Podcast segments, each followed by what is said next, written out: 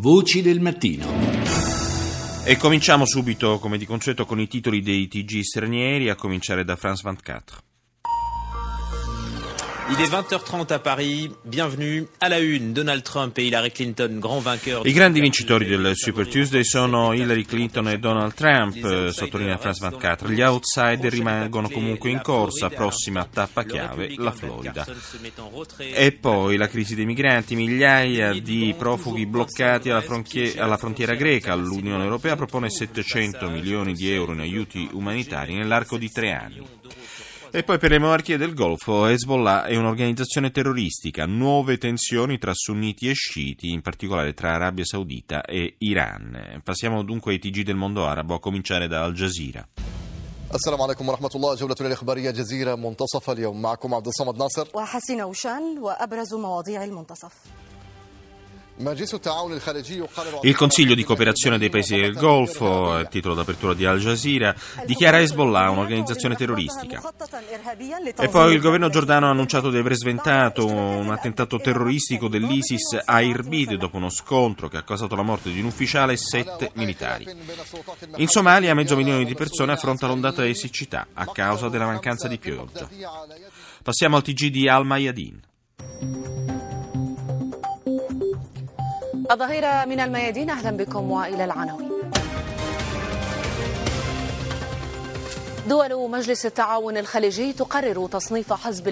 Il Consiglio dei Paesi del Golfo, anche questo è il titolo d'apertura di Al Mayadin, ha dichiarato Hezbollah eh, un'organizzazione terroristica. In Giordania ha sgominato una cellula del Daesh, dello Stato islamico, pronta per un attacco terroristico. Uccisi due palestinesi per mano delle forze di occupazione israeliana che avevano tentato un'operazione di accoltellamento nella West Bank.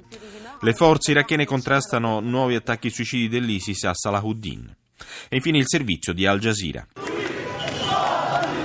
سكتت الطائرات فعادت أصواتهم تصدح una volta silenziati i raid con la tregua in Siria, secondo Al Jazeera, sono tornati le voci dei cittadini, la cosiddetta opposizione al regime, per le strade a manifestare eh, la propria rivoluzione, così la definisce, chiamata cinque anni fa, appunto a raccolta nelle piazze del paese. Così racconta il servizio con le immagini e testimonianze ad Aleppo e alla periferia di Damasco, migliaia di persone senza armi e neppure appunto con eh, metodi violenti hanno approfittato della tregua per ribadire le loro richieste, una su tutte, la caduta del regime. Developing news tonight, party panic as Donald Trump wins big on Super Tuesday. Republican leaders e andiamo subito negli Stati Uniti con la NBC che parla apertamente di panico all'interno del Partito Repubblicano. La vittoria di Trump nel Super Martedì crea scombussolamenti, agitazione tra i leader repubblicani. Mitt Rooney dice di voler smontare la candidatura di Trump, ma probabilmente è troppo tardi ormai. E poi Hillary Clinton trionfa, ma Bernie Sanders afferma di voler proseguire comunque la sua campagna elettorale.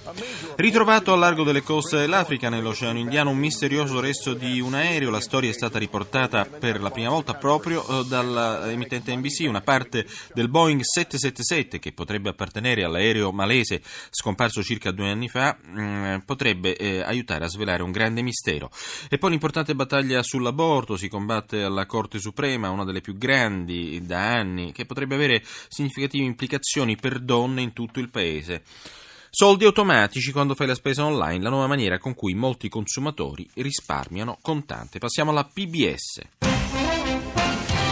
Good evening, I'm Gwen Eiffel. And I'm Judy Woodruff. On the News Hour tonight, frontrunners Hillary Clinton and Donald Trump Il trionfo di Hillary Clinton e Donald Trump nel super martedì in primo piano, che cosa vuol dire per i rispettivi partiti e per il resto della corsa verso la Casa Bianca. La Corte Suprema ascolta il primo caso di aborto uh, un, in nove anni, una legge che potrebbe avere dure eh, restrizioni per le cliniche in Texas e in altri stati. E poi parliamo con l'ambasciatrice americana presso le Nazioni Unite Samantha Power e di nuove dure sanzioni per la Corea del Nord. L'astronauta Scott, Scale, Scott Kelly scusate, ritorna a casa dopo aver trascorso circa un anno nello spazio.